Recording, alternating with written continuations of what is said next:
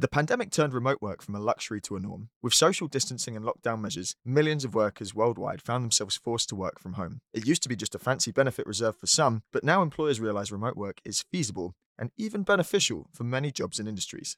Companies had to adapt to the new normal almost overnight, leading to the expansion of new technologies like video conferencing, Zoom, and cloud-based collaboration tools. What tools? Collaboration. But working from home also comes with its own set of challenges, like juggling work and home life and feeling isolated. That's a big one. We'll talk about that. The pandemic has transformed remote work into a mainstream approach, but we'll have to wait and see if it's here to stay or if traditional office-based work will return once things settle down. In fact, it sounds like we're reading this a year ago. Many of you will have seen the headlines, like big companies increasingly are saying, no, people are going to come back to work. I remember there was one with Amazon recently where it's like the head of HR said categorically, no, people are coming back. But it's interesting because you've also seen companies like Airbnb being like, we are embracing remote, and now it's sort of fully here to stay. We'll talk about this, but marketplace dynamics. Yeah. Hi, welcome to The Morality of Everyday Things. I'm Ann. I'm Jake. We are your co-hosts, longtime friends, business partners. We met nearly a decade ago. Wow. Yeah. In fact, wait, what year is it? 2020. What year is it, Marty? Over a decade ago. What's his name, Marty? We're into our 11th year. Wow, look at that.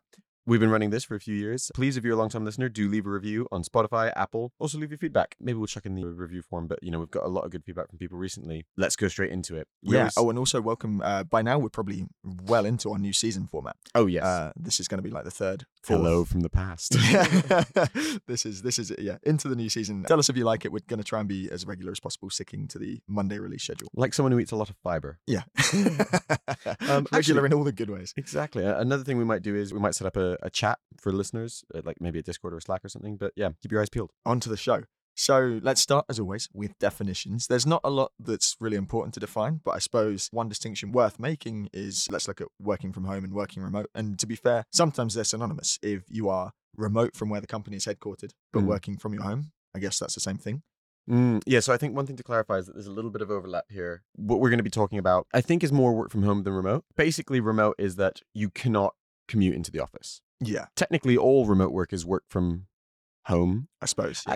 Actually, to be fair, it's not necessarily right. So work from home is working from your home. You could remote work and still go to a co-working space, just not with your coworkers. Yeah. But the main distinction is remote work is you are working from a place you can't commute to your work. And often people tend to use it to mean like quite distant, like another country, another time zone, right? Yeah. So like technically we have a guy in our company who works in the north of England, but we don't really think of him as remote in the same sense as the people who work from, say, for example, Greece. Because it's funny. He obviously doesn't come every day, but he can much more easily jump onto a train with a day's notice. That's it. He'll come down maybe every 1 or 2 months and visit us, and we'll work together, go for weeks together. And it would be totally reasonable to ask him to come every 2 weeks. We just happen to choose not to. It's not necessary. Yeah. Right. Yeah. Whereas a truly remote person, is more remote. Whereas the guys that we have who work in Chile are truly. Remote. Yeah. Now, the work from home, I think a big part of that is, and you'll hear why we're making this distinction when we come to the later bits, is working from your home. Your actual house. It's actually working from the place where you live. Is there anything else more to clarify on that? No, I think that's the key thing. And the pandemic initially just sort of, it was what you'd call in economics an exogenous shock. It just sort of happened, and then suddenly people had to deal with it. And I think a lot of people weren't necessarily well equipped to deal with working from home. And now they probably are more so if they're choosing to do it regularly, but you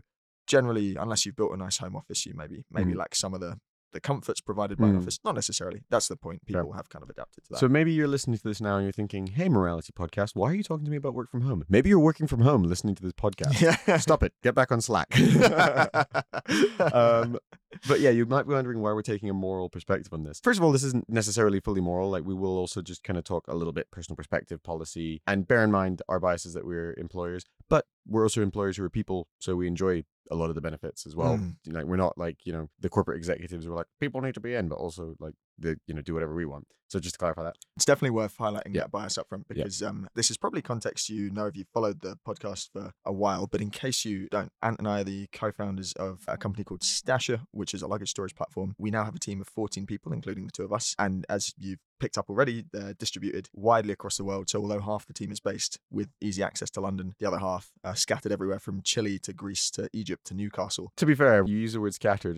We need someone in Australia just to make a little triangle. Set. But yeah, so the moral perspective actually that we'll talk a bit about is, I think it's funny. This is more, the reason we're talking about this is because something we've discussed personally.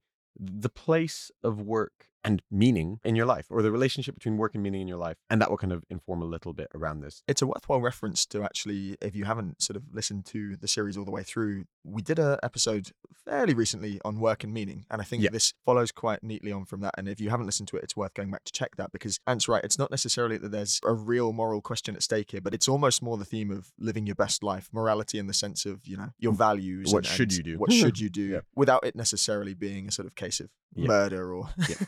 You know what I mean? So to follow that, what is our personal perspective? So I think it's interesting. I've kind of matured, changed my view, or not. I don't think you've matured. No, I haven't matured. That was a lie. And I haven't even changed, because changed implies like going from one to the other. I've developed my opinion in this over time. And so I'll tell you a little bit about our work policy and then we'll go from there. One, half the team is remote, right? Generally, when we are hiring for a new role, the first question we have is this role going to be remote or not? Mm-hmm. Right? And that's for a few reasons. The main thing is that, one, a lot of roles are better suited to working remote. Like whether that's working from your home or going to a co-working space, we'll come to some of that later, is a separate point, but some of them are better suited to remote or not. So that could be for reasons of purchasing power parity. So maybe you could get an equivalently good person for a very meaningful discount in another geography. A lot of people do that by hiring in Lisbon or South America or places like that. It's worth saying here that we're headquartered in London. So we founded the company in London. We're based here. That's where the office is. And London is famously one of the more expensive places that you can work and have an office. And even more so than London, companies based in Silicon Valley in America and other parts of the world like that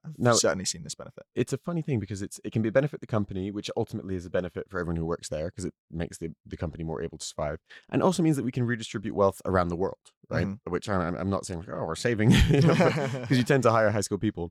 I think the interesting thing about this remote working stuff is it tends to work only at the extremes. What do you mean by that? So it best suits either the most skilled work or the least skilled work. The reason that's the case is because communication is hard. So it only makes sense for the most skilled or least skilled because the least skilled work is the easiest to communicate remotely. And also the minimum pay, you start to also approach like minimum payment issues, right? Like the minimum you're going to pay anyone reasonably in the UK or US is much, much, much higher than a very livable wage somewhere like the Philippines and stuff. And to clarify, because of purchasing power parity. Exactly. And to clarify, we don't go to these places and then gyp people. We pay them very good salaries by local standards. So it's a real win-win. Like they get good salaries by local standards. In fact, one of our sort of employees, they're a long-term employee through someone who manages our customer support. Actually, I remember there was a little celebration in the team Slack because they bought a house. And everyone in London was like, what the hell? We can't buy houses. And they posted like a thank you very much because this helps support me do this. And we're like, of course, you do good work. You deserve it. So on the low-skill stuff, it's easier to communicate, right? Mm. And then on the high-skill stuff, I'm particularly thinking about developers and certain senior roles. Mm. One, you tend to be more used to diffuse communication anyway. So developers, you'll probably all meet in stand-ups and stuff anyway. And, you know, more senior executives, they'll probably do their catch-ups and stuff. You know, they might be remote anyway, more used to it and tend to be better communicators at that point. But the other thing is that the relative cost saving becomes a much, much bigger benefit. And then you have these people in the middle where actually the value of being able to communicate well, and those people in the middle tend to be the people who, you know, you want to train more. That's where it's the sweet spot where it's like, oh, we really want to be together in person because there is a real value to being able, I know that you'll have a strong opinion on this, but being able to communicate and be in the same place is, I mean, if you've ever tried to explain something to someone over a video call, you will immediately understand. Like the ability to say, just come here and look at my screen. and we'll point with hands and we'll go to a whiteboard so we can draw things together and stuff. And I know there's tools for this, but it's a bit like writing with pen and pencil and paper, right? Like obviously alternatives exist, but none of them are quite as easy just yet. Like maybe when Zuckerberg does the metaverse, but that's one part of my perspective. That's our rough policy. Oh, I never said what our actual policy is. Yeah. I can fill that in really quickly, but I was just going to counterpoint one of your things. I don't know that it necessarily, I totally agree with the sort of skill thing, although I don't think it necessarily is skill that sort of dictates that. Because it is, for example, it's more just opportunity, right? It's just kind of... Yeah, it depends. So for example, a mid-level developer could make more sense to be remote than a senior level salesperson, right? Yeah. Because it depends a bit on the nature of the communication you need with that person and stuff. And also how much of their work is going to be isolated, which, you know, particularly for developers, that tends to be the case. This is it. I was going to say, it's not necessarily the skill level. It's more the role itself, in that development I've noticed lends itself well to remote work because of the nature of the work is like you have a lot of deep focus time. And even it's relatively siloed. Yeah. And even before COVID, I remember the people we had the biggest trouble persuading to come into the office were developers. Always the developers. And actually, I just use the word siloed. Siloed's not even true. Like developers are very collaborative. It's just that they are so used to doing that remotely anyway. Yeah, you bring them into the office and they spend a lot of time headphones in, just kind of trying to not be distracted anyway. Exactly. So there's a certain amount of that lends itself equally, like you said. I mean, there are customer support roles where actually being in the office again isn't necessarily beneficial. There's a lot of aspects of every role. I mean, the one aspect of my role I find that benefits from work from home is just where you have periods of deep work. But then the flip side is a lot of my role is management, and that's actually made much harder. Dealing with people, talking to people is much harder. And I feel like this is a real theme across people's perspectives. It's just like anyone in a management role, I think, generally finds it harder being remote. Whereas there are... Well, actually, ironically, statistically, a lot of the people who like work from home and stuff, we have the bias that we're young, so we think about young people. But empirically, a lot of the people who like it are older people. Yeah. And a lot of the issue is that younger people need the older people to come in and teach them. Yeah. Yeah. That's right? Really important. At least that's, I don't know statistically whether that is that frequent, but that's the thing I read in, as an AI that's roughly taking in data. That's I suppose an HI, human intelligence. You know, you see that and it's like, oh, this seems to be a problem that comes up, people mention. So one thing on our policy, we intentionally hire, is this remote or not? And then the people that we have who do work with us have a mix of work from home and also have the option to do remote stints. The majority of the people who work here, it's a small sample size, but the majority of the people do choose to work from home the 2 days a week that we offer as standard. And, you know, people also haven't, you know, asked, like, can I do more or less, depending on, like, if they have a long commute. At least us and then a couple other people, there's only 6 or 7 of us in the London office, will come in pretty much every day.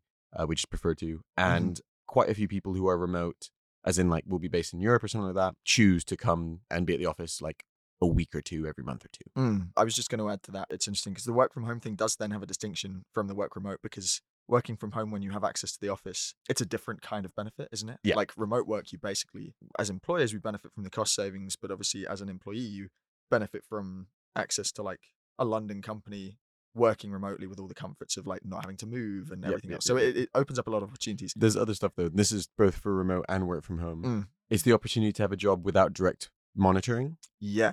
And I wonder actually what the benefits of working from home largely seem to be. We'll get into all the pros and cons, but it does largely seem to be just like saving time on commuting and the kind of home comforts of working from home. So we'll get into that in more detail. Yep. One thing quickly on perspective. So we said how we would relate this to meaning. It's funny, I do remote working stints. You know, you'll remember I was away for episodes within the last few months. When the sound recording quality was bad. A little bit more question. You know, ironically, I think the best way I realized for future is just to record on my phone. Really? When I send you WhatsApp messages or something, or like when I record stuff on my phone to append to the front of episodes, it's actually fine quality. Yeah, it's not. So I just should record it like that in future. Maybe it's relative, because maybe it was me sounding delightful. It can't be that. On this microphone.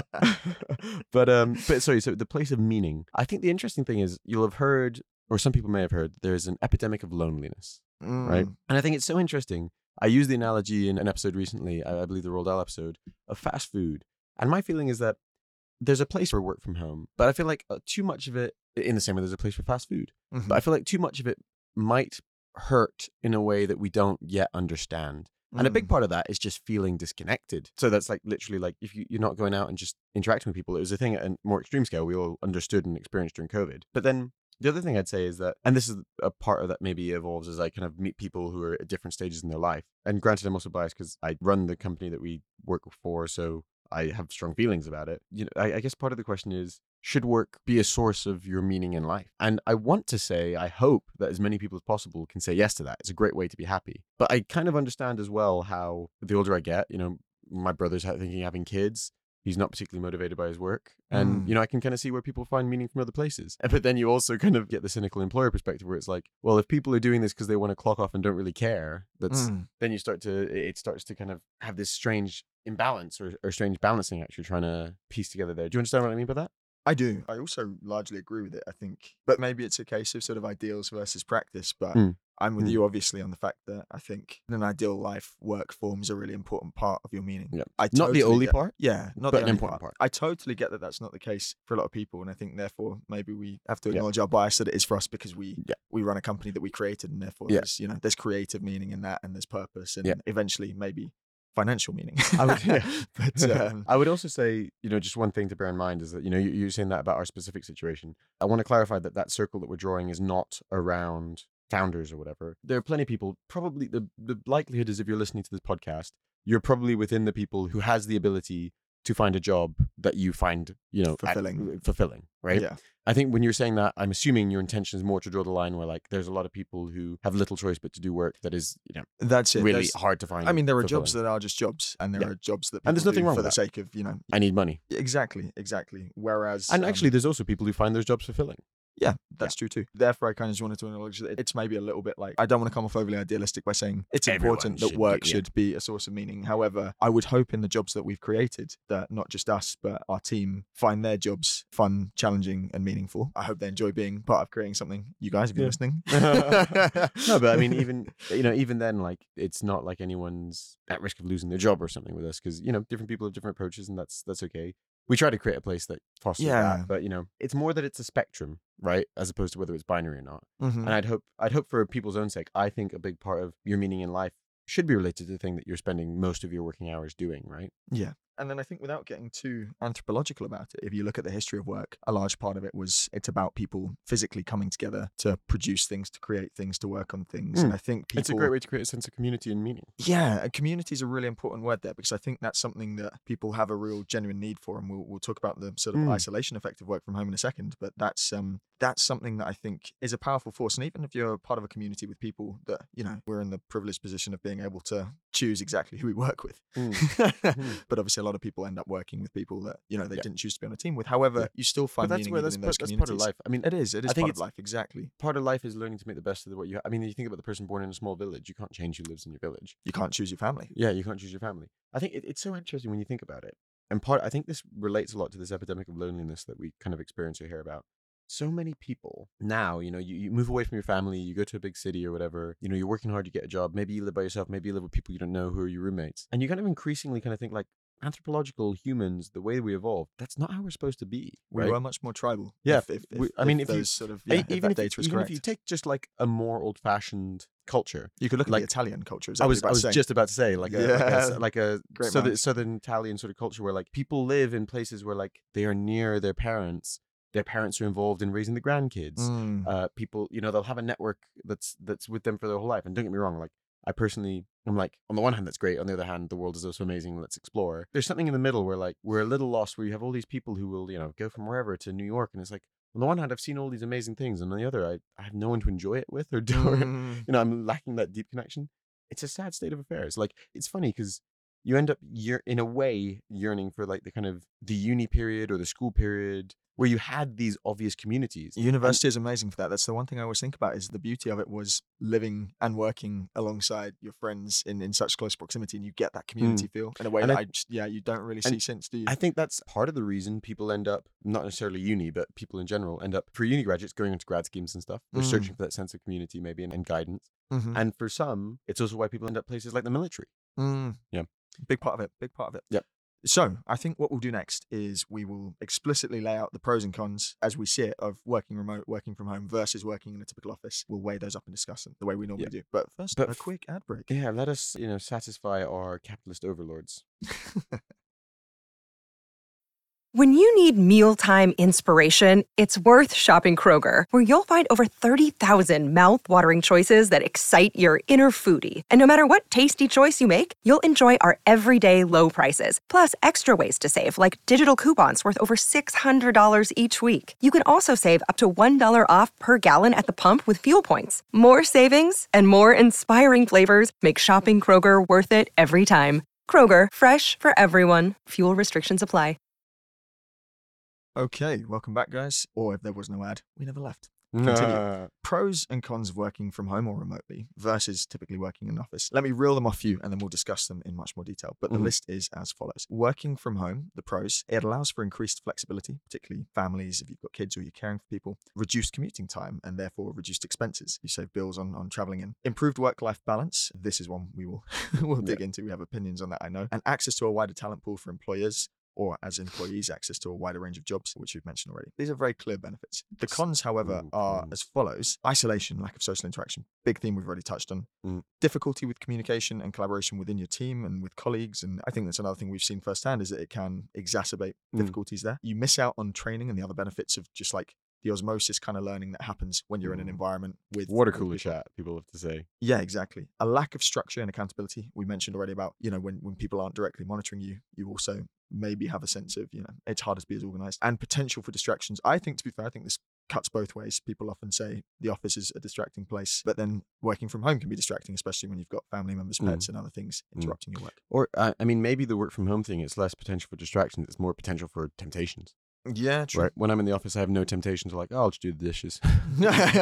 It's true. Whereas, yeah, it can be quite natural to break up your day with chores. Maybe it's worth saying there's a benefit of that, which is just like the one thing with working from home I've noticed is that it is kind of easier to keep your life in order when you do it. Oh, yeah. Frees up and it's a genuine benefit. That's part of the reason we do 1 or 2 days a week. We offer people that.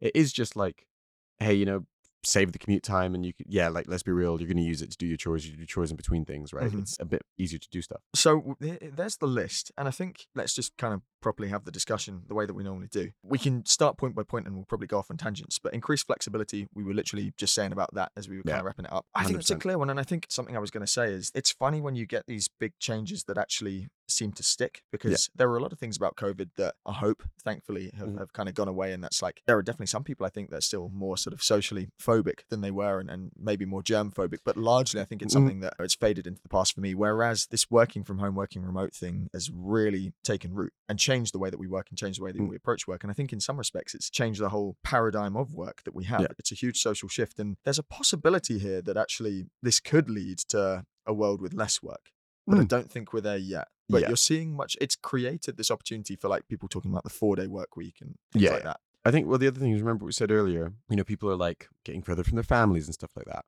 Part of the reason is because people used to have to move to mega centers where their families wouldn't be for the work. For work. But then suddenly there's this flexibility where it's like, oh, either 100% of the time or just more frequently, more companies are like, yeah, if you go away for a week or two, that's fine, work from there. You know, you can go and spend time with your parents or with your family in some way. You can go to those places where like the reason you would go less is because you had to go to the office every day. And so does definitely increase that flexibility. It's also for a lot of people, you know, it's like, I would love to live in X place. For my career, I have to live in New York or London or whatever, right? And so it introduces that flexibility where like suddenly you can live in that place you want to live full time or temporarily without it necessarily meaning that like your career has to flounder. Which is a really big thing. And we talked about meaning earlier and you're absolutely right. Like people do find meaning in a lot of areas of their life. Work is obviously not the only, not even necessarily the main one. Family is, I think for most people, probably the biggest. So the fact that it creates this flexibility where you can spend more time with your family more easily, or even just sort of flex your work around family commitments. So picking up kids, things like that, which are, I mean, again, so personal bias, these aren't concerns that we have to worry about yet between us, but it's certainly something I'm aware of. It matters to people. So it's a big one. So the reduced commuting time and expense, I mean, yes. The expense is plus and minus because on the other hand, one thing we've seen recently is heating your own home. Like literally WeWork, one of their ads was recently saying like, we have heating. And it's actually true. You can save a ton of cash just by going to a heated co-working space or office rather than having to pay for that yourself. Likewise with AC. Like no one in the UK has AC in their houses, but most offices do. Expenses plus and minus. The planet benefits. That's a big plus. Again, heating. It's actually much more efficient to heat a shared space than it is for everyone to heat their homes. The planet benefits in summer. Well, AC. Well, actually, AC is only numbers. The planet. I mean, expenses, planet benefits. It's all plus and minus. It depends a little bit. It does. Reduced commuting time is an objective yes. Personal perspective though, I quite like the commute. I like it as a sort of feature of like natural exercise in my day. I like it as something to kind of, I think people underestimate if you don't of like focus and relax. I think people underestimate if you don't commute, like just how little activity you're doing during the day. I don't know if people relate to this or not. And maybe this is just a feature of the fact that I very rarely work from home, but I find it really sort of like almost distorting when I finish working from home and then I'm just in my home. Yeah. Do you know? You just close your laptop and it has this sort of weirdly unceremonious, like that's the end of the day. Whereas when you pack up and you leave the office and you cycle home. I found for me, that's really helpful, particularly as someone running a company, but maybe you're someone who has the same problem. Like a really nice way to delineate, like this is a work problem, so it's for tomorrow, is leaving the office. Yeah. If you leave the office in your home and you get a ping on Slack or LinkedIn or whatever, often I'll check it still. But like, you know, I do also, if I've had a long day, I feel the right to be like, no, I'm home. It's time to rest. Unless someone like WhatsApps me like, hey, it's urgent. We have a friend called Andy. I remember chatting to him about this because he's a keen cyclist and so therefore he always used to cycle. And I think he still does. Likewise, I'm a cyclist. I like my commute because I cycle every day. And he sort of talks about the... I'm not a cyclist. I just cycle to work. He had a really nice expression. I can't remember exactly what it was, but it was to the effect of like, when you cycle, you can kind of relax and your subconscious kind of processes a lot of stuff and it just becomes this weirdly like meditative time to just kind of process your day. I think it's funny. I think a lot of people kind of approach meditation with this kind of woo-woo kind of like, no, you have to be like in touch with your soul or whatever. No, the point of meditation is to be present and exercise is a great way to be present. Yeah. Right? Because I find it probably the most meditative part of my routine, to be honest. You're focusing on how your body feels, often because it's negative in the moment, but still, you know, it's like, oh, my legs hurt, or it's difficult. But like, you know, you're cycling, you have to focus on where you're going and stuff. It's a really great way to kind of relax. You create space for your brain to just kind of do its thing. And and I find it's actually a nice time to solve problems as well, because you're not necessarily deliberately, consciously thinking about stuff, but it just happens. Yeah. Maybe the fact that our commute is exercise based is separate from like, if you're taking the train, if you're driving. Yeah, if you're taking a horribly packed train, I can understand that. But then on the flip side, work from home is one solution to that. Another solution is sort your life around having a better commute. Again, certain amount of privilege there. Like, I think a lot of people have those awful commutes for financial reasons, not because they're making bad choices. Let's talk about work-life balance, because one thing I remember we said years and years ago when we wrote our like cultural mission for running Stasher was that we were like, we don't like the phrase work-life balance because we think work should be a positive part of your life. And at least when you work with us, that's how we want it to come across. We don't want life to have to balance out working. Yeah, that sounds like the kind of thing that, you know, someone would say in a sinister way. Like, so you have to work, but like, bear in mind, you know, we work from like 10 till 6.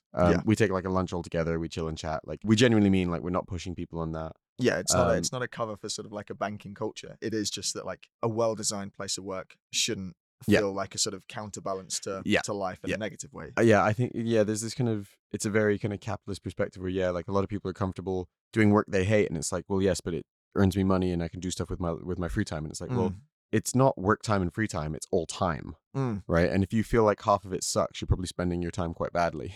Yeah, I mean, I don't know about you, but no amount of quote unquote life could make me in like happy with wasting or feeling like I'm wasting 60 hours a week. Here's the classic example. Would you ever take a job where you had to sit in a room and do nothing 8 hours a day, but you were paid £1 million a year? That's a nice thought experiment. Yeah. And how strict is the doing nothing? Because you're not allowed to amuse yourself. Oh, Jesus. It has to be actively unpleasant. Wow. Okay. I mean, and then if you start getting good at meditating or whatever, then we'll find you an annoying task to do. Like, we'll literally get you to just like write out the dictionary every day, and then we'll shred it at the end of the day. Oof. And if you don't hit a certain amount, we're like, you haven't been working hard enough. God, that's so myth of Sisyphus, isn't it? It is. That's an interesting thought experiment, because I suppose it just depends where you draw the line. $1 million is a tempting amount of money, but to write out the dictionary every day, would you really consider? And then get it shredded in front of my face. in front of you. How much of a difference would it make if you could see it stacking up over time, or if we shredded the paper every day? Oh, I don't know. I think it would make a big difference. It wouldn't matter either way. You sort of feel like you're making progress, and that was all for nothing. I don't know. It's an interesting thought experiment. I'd love to. Yeah. Well, the sad thing is that's how a lot of people see their work. Another one, and this is so embedded that it's like I think I've said this before. It's a prompt on Hinge, like, how do you deal with the Sunday scaries? And it's like, my feeling is like, man, if you feel like nervous about work every Sunday, that is a really good nudge that you're doing something wrong with your life. Right. And so likewise, to use the office analogy, if you wake up like, oh, I have to go to the office tomorrow, maybe that's more of a nudge that you should make some changes in your life than going to the office is terrible. Interesting. Yeah. Maybe that specific office is terrible, but like maybe the changes you need to make are like, find an office that doesn't make you feel that way. Find a job, either because of the nature of the job or the day-to-day of that job or the people you're working with make you not like, oh, I have to go in. I have to see them again. Exactly. Yeah, it's fascinating that. And I think again, I feel very privileged that it's something I don't generally get, or it's something I wasn't even really aware of as a concept until chatting to friends, because I think, we're very fortunate that, you know, I tend to be quite excited about work, and maybe that's more unusual than I appreciate. Loser. But yeah, and don't get me wrong, everything shades, right? Like, I'm not saying everyone has to wake up overjoyed about work every day, or else like, make changes. And obviously, making changes can be a difficult process too. Yeah, even our work has ups and downs, right? Because exactly. You have the pros and cons. COVID, biggest down ever. But yeah, exactly. Like I'm not saying.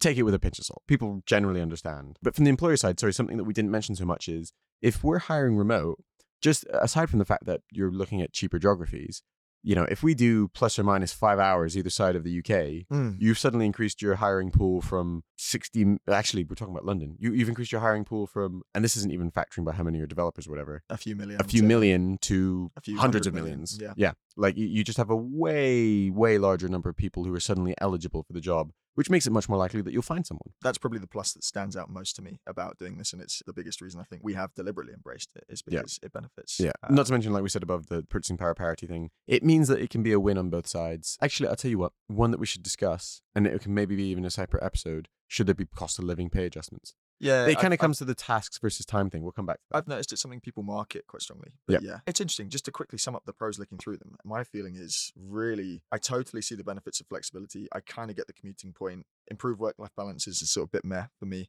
Talent pool is a big one, but I think maybe it's a product of personal circumstance. Talent pool is the only one that really resonates. And I feel like the flexibility could be beneficial in the future. And there's maybe some degree to which I benefit from that without really appreciating it. But wait, how so? Sorry? Just because that's kind of the nature, that the way that we always work is that, you know, sometimes you work on weekends or evenings, and that allows you to like sort of set your time to exercise in the morning and then come in. You know, there's flexibility in. Wait, is that the work-life balance or flexibility? I'm talking about flexibility. I'm just saying working remotely or from home. Even this morning, for example, I was working from home because it allowed me just to like organize my life a little bit and then come in. And it's not. So you're saying you weren't working during working hours. But this is my point: is that we do that anyway as founders because we'll work weekends, and you end up putting in more than the time just because you're passionate, but. Summarizing those, I resonate a lot with the talent pool one. That's, to be honest, the main thing that keeps me interested. Such an employer. I am, and I'm totally biased by that. But yeah. I can see why other people benefit. I personally really like. I've made my point on the commuting time one. I get it, and it's true. But like I said, at the expenses one, it's like pluses and minuses. So it depends so much on your personal circumstances. Like we said, if you're work from home and you could cycle, you're probably spending more because of heating your home. But yeah, the commuting time, again, like you can get a little bit stuck, but. That can also be around like some decisions you're making. And then the work-life balance one, yeah, I think the note here says, remote work can allow individuals to better balance their work and personal lives, which can lead to reduced stress and improve overall well-being. Which is just another way of saying like, you spend less time having to go to a job that really, really stresses you out. Yeah. Another flexibility one that we haven't talked about, but you and I have slightly different opinions on, is the flexibility of like remote work. It functions in two ways, because there's remote work when you're based permanently abroad, and then there's remote work where you basically work from holiday. Yes, this is a difficult one, because we've seen this with our own, like, I think one of the main things is basically like, do you settle? Do you know what I mean?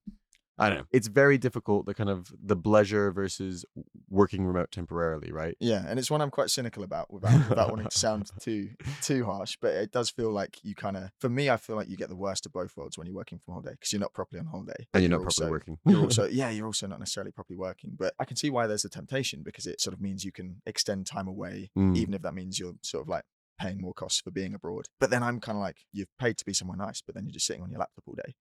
That said, you know, if you go somewhere hot and you work the sort of unpleasant hours and then use the evenings to explore, like, I get it. And ultimately it doesn't really matter where people are working, is the point that all of this highlights. It doesn't matter where people are working as long as they're able to do effective work. Well, so tasks, not time. We'll come to that. Yeah, I think my cynicism comes in with the holiday part, is that like, if you don't invest in a proper setup, I think there's far more risk of not being able to work productively. And that's so if you're not staying in one place long enough to really get to know what you're doing there, and you're not renting a place that has like an appropriate, really just decent Wi-Fi, table and chair, and a quiet place. we put this in our remote policy. We said these are the sort of minimum conditions. It's just like, take calls somewhere quiet, have good Wi-Fi, have a desk. Yeah, you'd be amazed. Like a lot of people, there's nothing worse than when you want to really talk to someone properly. It's annoying enough you're in a video call rather than in person. Yeah. And then, you know, they'll dial in from like a loud cafe somewhere. Right. Where also, you know, we've all worked in a cafe before. A lot of them are set up properly for it nowadays. So not all of them, but, you know, a lot of them, you're on a table that's not got enough space to really have a laptop, and, you know, there's music playing and stuff like that. We've all done it before. You kind of realize like, oh, you know, in a pinch, it's okay, but that's not a way to work sustainably. Yeah. Cons. Have we gone through the cons? So the cons were isolation. That's it. We stepped on isolation, and then we kind of got sidetracked by it. I think it's a big one. This is the one that that concerns me. Yeah, this is the one I keep making the analogy with fast food. We have too much of a culture, really, as things get more and more comfortable, and we kind of miss that comfortable isn't always better. Suffering and struggle is growth, right? Is growth sometimes. Paraphrase Nietzsche. Yeah, exactly. Or, I was going to say Victor Frankl, but it's not quite right. Sometimes a little bit of difficulty can be a good thing. A little bit of boredom. A little bit of lack of comfort. You know, it's the same reason people, for example, delete their social media. It's like, what am I going to do to fill my time? And it's like, well, you'll be forced to find something something useful or interesting, or, you know, whatever else. Like, this is a vacuum that's taking up your time, in the same way that, like, well, that's not exactly the same point, but the point is that, like, sometimes comfortable isn't better.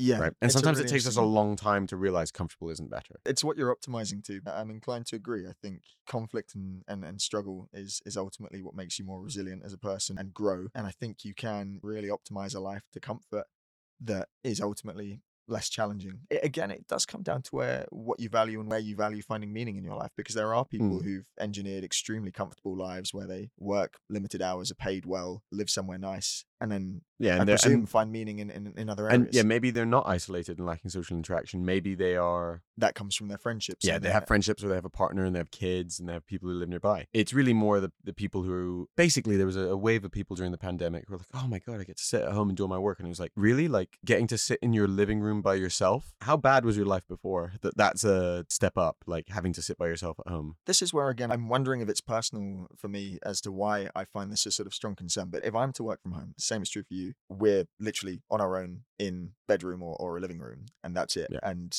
granted, some people have roommates or whatever. This is it. People do maybe have like their family around or roommates, or like there are work from home setups where actually you've got a bit of social interaction there. But for me, it would be zero social interaction, and therefore I'm like, why would I want to be here over being in the office? Where even if there's not that many people in the office, at least there are other companies and other people I can hang out with.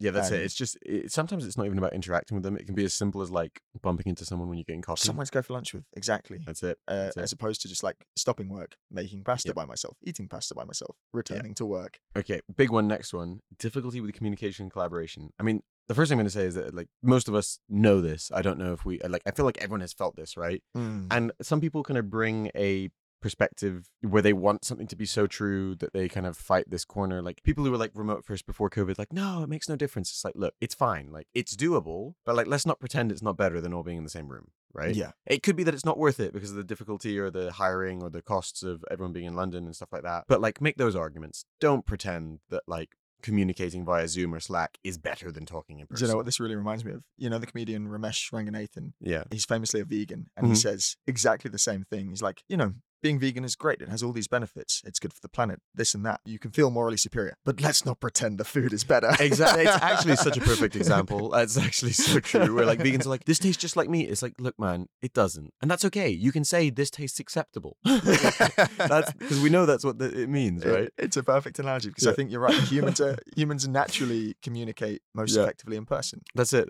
You're just made for it. But then humans also naturally like get very staunchly behind whatever belief they already have and fight their corner and want what they want to be true to be true. So what matters is hitting like a threshold acceptable level of communication. And this is something I was thinking about obsessively in January. And so when we kind of came up with our communication policy, I distilled it down to like, these are the three benefits that being in an office together, I think, summarizes what being in an office together is good for, what communicating in person is good for. And those are knowledge sharing, idea generation, and motivation. And to break those down a little bit more, knowledge sharing is basically when you're in a room with people, it's so easy to keep up to date with things because even you just hear people talking about it. Even passively, you're at lunch, it's like, oh, you up to at the moment? Oh, I'm doing that project. Oh, cool. Yeah, cool. And you don't need to sort of make the effort to go on Slack and be like, hey, so-and-so, what are you working on? And it's more natural. It just happens more organically. Exactly. People don't realize how much you keep up to date. Like the people who don't work in the office, so often someone will mention something and they're like, oh, before. Yeah, well, we'll come back to and this is the challenge.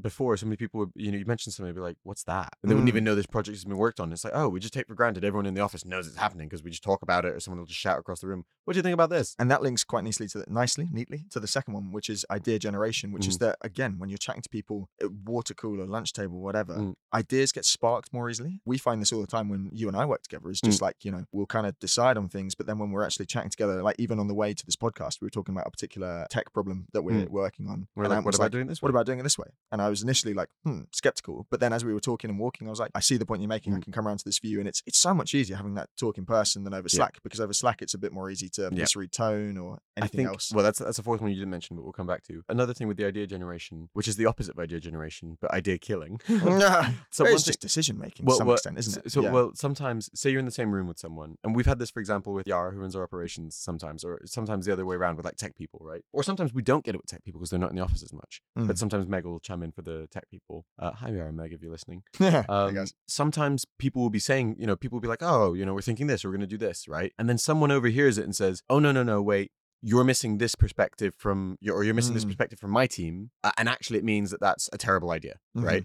And unless it was being talked about out loud and someone overheard it, that team doesn't sometimes give that input until it's too late. I actually remember a very specific example of this, the review thing with Luke, right? And it was only talked about on Slack. And then Luke implemented something. Luke's a developer, implemented something. And then it came out and it was like, oh, this isn't what we meant. And part of that is like, oh, you need to communicate clearly. But part of that is that, like, if we were together in a room, that miscommunication wouldn't have happened. Or someone else would have picked up on it and be like, no, that's not solving the problem. This is the way. Like an operations person or a marketing person would have heard and be like, no, you're thinking about the problem the wrong way. 100%.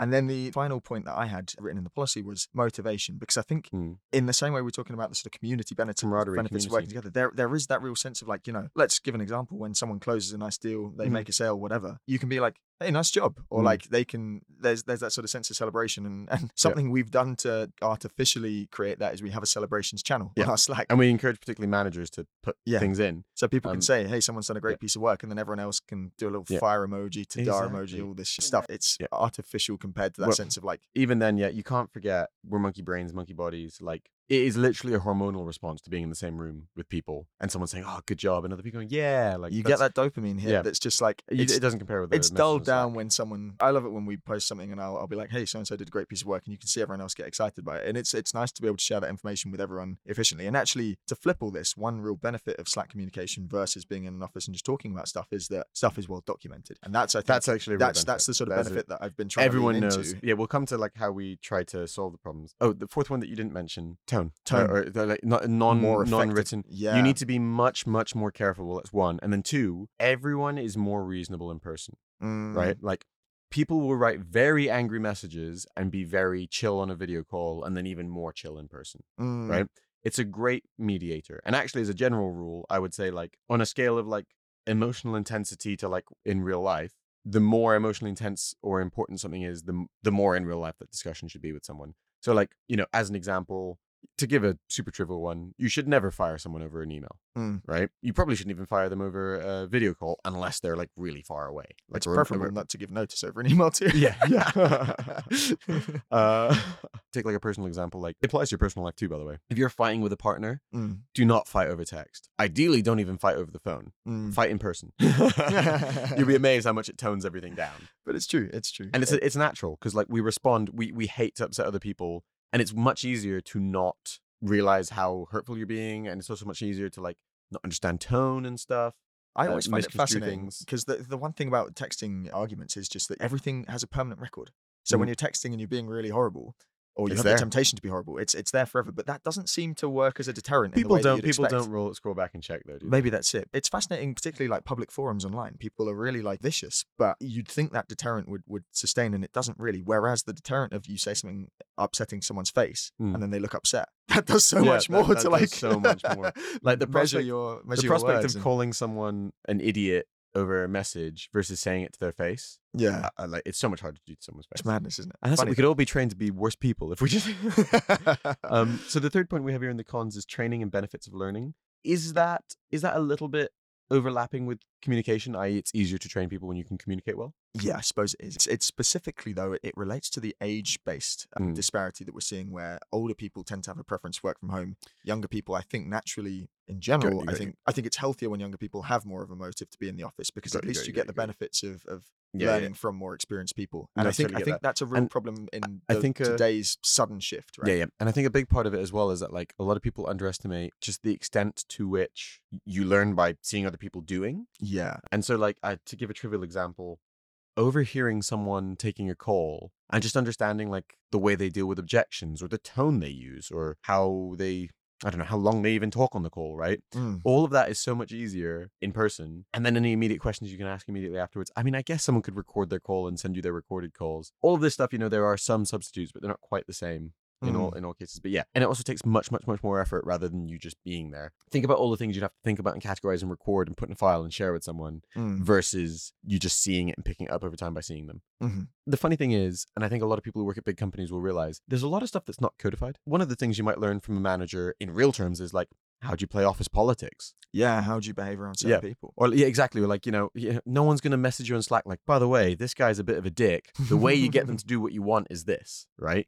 Whereas that is the kind of thing that don't tell Ant that's whereas you might maybe explicitly in person where it's a bit safer, you wouldn't do it in writing, or maybe implicitly pick that up in the office. I think that's a really, really valid point. You just learn how to behave around people and you also learn more about their communication style. So it's easier to do and it's remote when you have done it in person. And I mean, like you can think about someone like PWC, right? They're going to tell you how you get your promotion. And then your manager, or just watching your manager or watching other people, is how you learn how you actually get your promotion. And, right? And one thing that links from that, without putting too fine a point on the sort of drinking culture of different offices, is that being at the pub with people afterwards and building that sort of rapport and friendship. 100%. This is a really interesting point. Again, could be a whole separate episode. A lot of people will be like, that's unfair. Why are we prioritizing people just because you like them or whatever?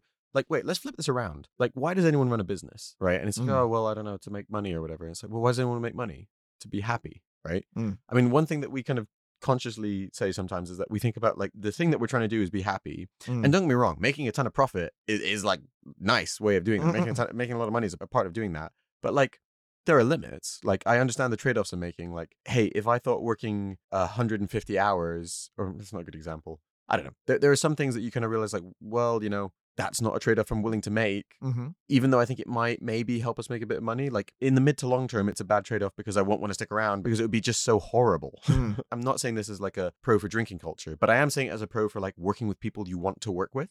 Like, sometimes people are like, oh, that's unfair, as if like everything should be this kind of sterile, neutral, like transactional. And it's like, actually, you know what? Maybe favoring someone because people enjoy working with them is actually a totally legitimate basis. It just makes sense because it's about improving your own communication with that person. And we've said before, in the context of like partnerships and deals rather than in the context of employment, but people do business with people they like. That's it. It's a natural thing, I think. And this is, again, it's like utilitarianism. It's really about the time horizon over which you're optimizing, right? Because I think part of this is that if you optimize over the right time horizon, actually picking the person who is a quote unquote, you know, not necessarily better worker, but people get on with, will probably lead to better results in the mid to long term, because people will actually like better retention. People want to stick around, better communication, and general morale. It's the same way. I mean, in sports, like sports locker rooms or the changing room in football, you have characters who they're not necessarily the best players on the pitch. That's it. The most important player isn't necessarily the best player. Yeah, they stick in teams and they get retained because they just add that sort of cultural value. There's something we're conscious of as employers, and I want to make sure I phrase this correctly, but we definitely see value in the kind of people who they'll hang around after work because we're doing a social or... I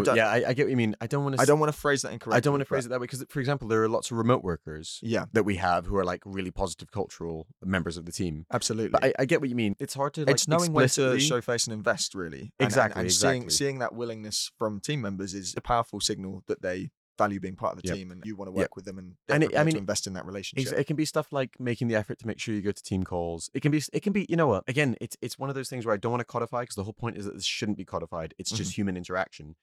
It's having a quip on the Slack that like shows that you're actually like trying to relate with someone as a human and are interested in what they have or are showing and stuff, right? Like it's being the person who bothers, you know, being the first one to put a fire emoji on someone's celebration and saying, hey, that's really great. I remember you talking about this earlier. It's those positive, like really humanizing interactions. It's a nice way of putting it is that it is about sort of humanity, because I think something that we've always really appreciated about running our own company is that you don't have the sort of stuffy cultural norms of a big company where professionalism comes first and you have to be, you know, you have to wear suits and it's all very formal. Like we've always deliberately run things in a more casual way than that. And part of that's because the point is to be happy. Exactly. And creating the space for those sort of human interactions. And we've gone off a bit of a tangent here, but I think it's an important one, is that when people do get to spend social time together around work, you build these good relationships that ultimately allow you to work better. Yeah, no, I think that's very true. It's so funny because there is that argument like, oh, like, you know, pub culture, etc. I mean, like, there's no requirement to drink, for example. And it is annoying because I get like, oh, it's unfair, for example, working parents. But like, it's one of those ones where it's like, I don't know what you want us to say. Like, no one else is allowed to be friends so that you're all on an even footing. Like, because like we said at the beginning, like ultimately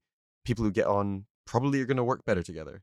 And that's actually a midterm gain. If you're going to turn it into a strict like revenue argument. The other thing is like, what's the whole point is to be happy. It doesn't need to be necessarily drinking related. Exactly. Is a really turn up and don't drink. Or do things that don't involve drinking. It's about turning up. It's showing that investment in the relationship both ways. Fair, and it's something we have to be conscious of too. We have to make sure we create the opportunity to invest in. That's true. In that relationship. I'm also conscious that some people like to keep personal and work a little separate. So like I get like there are lots of people who like can still bring that attitude and not necessarily join for like quote unquote extracurriculars. It's not a requirement like at all, but there's still people who bring that attitude to the way they deal with other people. I mean, for example, join for communal lunch that, you know, we all eat lunch together at lunch. Like, come and engage, talk. I understand people wanting to have that separation. I think maybe the bias that we have then is just that like in the kind of team that we want to run, I think particularly this is important in small companies. If you want that distance, you probably should be in a bigger company. Yeah, probably. Actually, another point on this, you know, we should have made it early in the beginning. I think one thing that's really important is that with all of these things, there is no right answer and it's a marketplace, right? So people can do whatever they want. And the market will kind of sort it out. If you are too strict on come into the office, and no one wants to come into the office, either you will have to pay an exorbitant extra to hire people.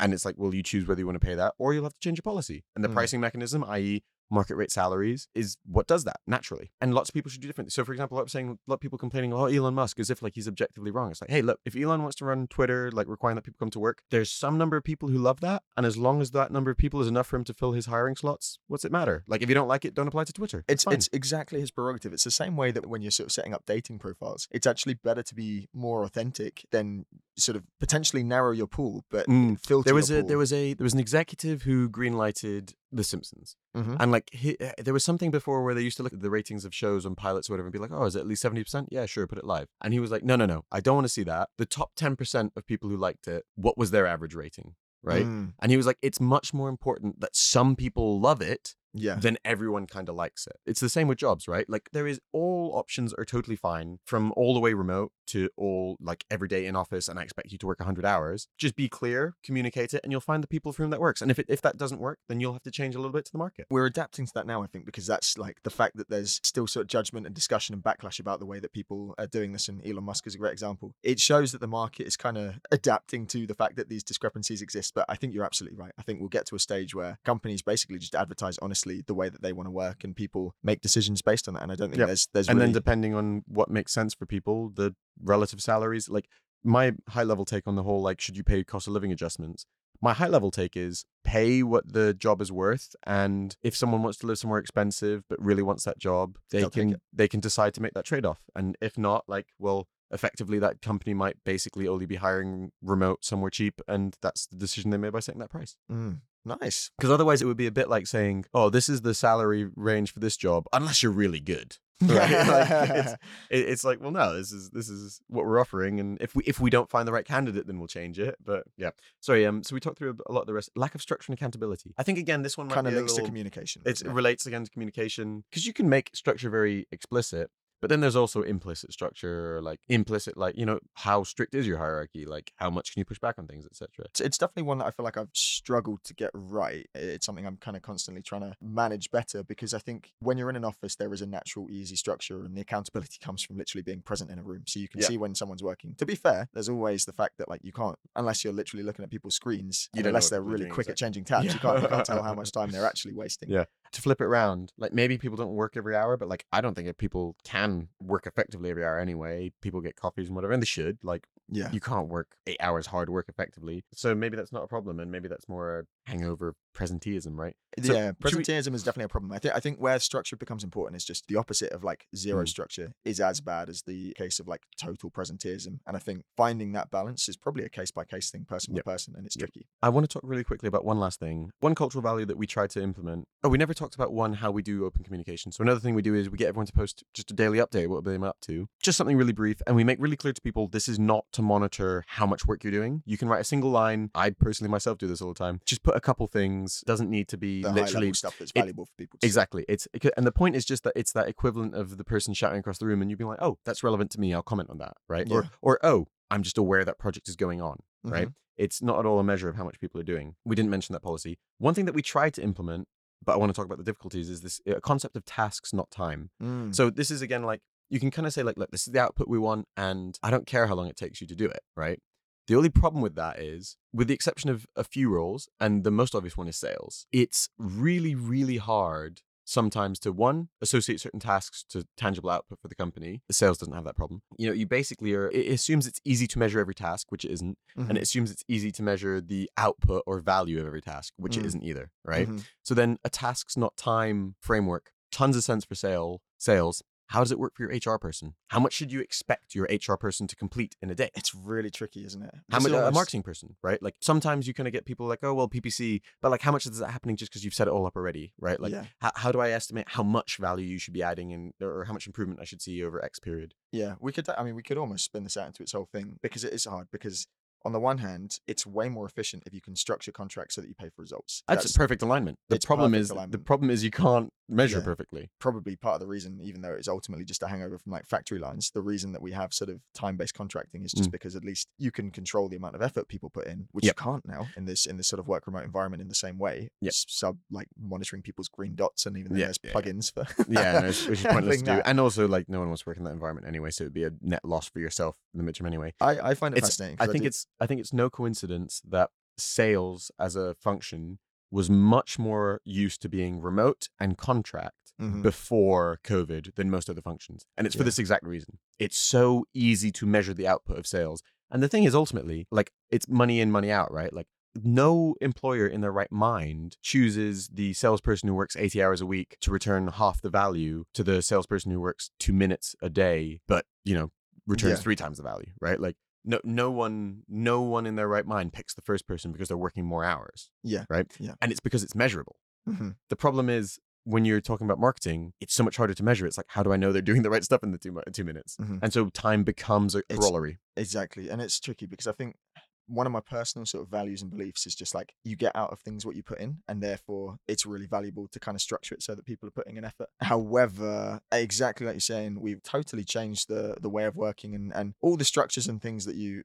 inherit from the past were geared around office-based work. So a lot of the practices that work well in offices, you now have to adapt to a remote environment. I think honestly, we're just in a position where we're still trying to figure out what exactly looks good for that, because as much as you'd love it to be a case of like, hey, I'm just paying for this output, if it takes you 5 minutes and then you've got the rest of the day off, great, you gave me the output I was paying for, that works as an ideal. But then in practice, it's like, well, you want to peg it to effort because you also want people to be committed in a way that, you know, they're getting stuff out of it because they're putting stuff into it.